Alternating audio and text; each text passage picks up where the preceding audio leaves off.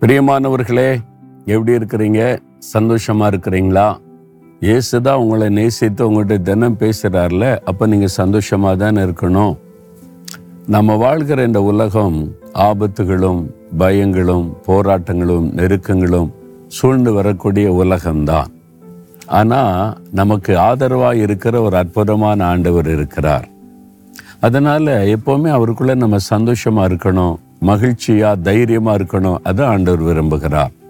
இன்னைக்கு கூட உங்களுக்கு ஒரு வாக்கு தொடரார் பாருங்களேன். ஏசாயா தீர்க்கதரிசன புஸ்தகம் முப்பத்தி ஓராம் அதிகாரம் ஐந்தாம் வசனத்தில் ஆண்டு சொல்றாரு பறந்து காக்கிற பட்சிகளைப் போல சேனுகளின் கத்தர் எருசலேமின் மேல் ஆதரவாக இருப்பார்.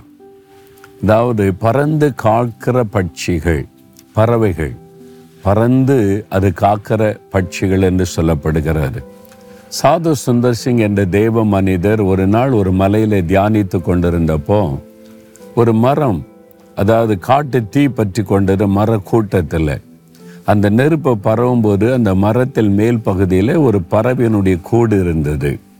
அதுக்குள்ளே சில குஞ்சுகள் அது அப்படியே சத்தமிட ஆரம்பித்தது.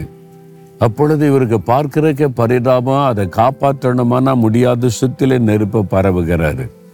திடீரென்று அவர் கவனித்தார் எங்கிருந்து வந்ததோ தாய் பறவை வந்து விட்டார் குஞ்சுகளின் சத்தத்தை கேட்டு அப்படியே தாய் பறவை அந்த மரத்தை சுற்றி சுற்றி சத்தமிட்டு பறக்கிறது.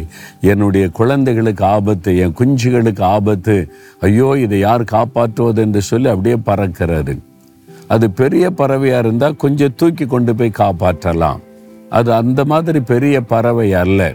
அதனால அதை சுற்றி சுற்றி பறக்கிறா சாத சொத்து பார்த்துக்கிட்டே இருக்கிறார். என்னதான் நடக்கிறது பார்க்கலாம். குஞ்சுகள் ஆபத்தில் இருக்கிறது தாய் பறவை பறந்து கொண்டே இருக்கிறது மரத்தை சுற்றிலும் நெருப்பு பரவி கொண்டிருக்கிறது அந்த நெருப்பு கூட்டை நெருங்குகிற நேரம் தாய் பறவை அப்படியே ரெக்கைகளை விரித்து அந்த கூட்டுகளை போய் அமர்ந்து கொண்டது.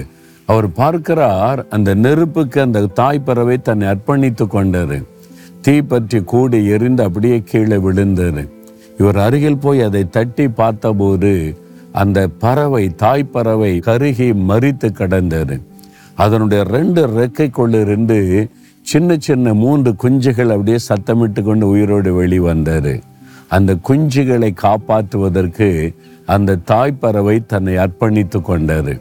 அதான் பறந்து காக்கிற பட்சிகளைப் போல இயேசு கல்வாரி சிலுவையில் தன்னையே அர்ப்பணித்து கொண்டு என் பிள்ளைகள் பாதுகாக்கப்படணும் என் பிள்ளைகள் பாவ சாபங்கள் இதுக்கெல்லாம் விலக்கி பாதுகாக்கப்பட்டு ஆசிர்வதிக்கப்படணும். அதற்கு நான் என்னை அர்ப்பணித்துக் கொள்கிறேன் என்று அர்ப்பணித்து கொண்டார். இன்றைக்கும் பறந்து காக்கிற பட்சிகளைப் போல அவர் உங்களை பாதுகாக்கிற ஒரு தேவன். அவர் இருக்கும் பொழுது எந்த தீங்கும் உங்களை சேதப்படுத்த முடியாது ஒரு பொல்லாங்கும் உங்களை தொட முடியாது. நீங்கள் பயப்படுகிறபடி ஒன்றும் நடக்காது பயப்படாதுங்க. கத்தர் பறந்து காக்கிற பட்சிகளைப் போல பாதுகாப்பா. ஆண்டவரே உம்முடைய அன்பிற்காக ஸ்தோத்தரப்பா ஒரு பறந்து காக்கிற பறவையை போல என்னை பாதுகாத்து நடத்துகிற அன்பிற்காக ஸ்தோத்திரம். எந்த தீங்கும் எந்த பொல்லாங்கும் என்னை அணுகாது நான் விசுவாசிக்கிறேன். உம்முடைய அன்பிற்காக ஸ்தோத்திரம் ஸ்தோத்திரம். இயேசு கிறிஸ்துவின் நாமத்தில் ஆமேன் ஆமேன்.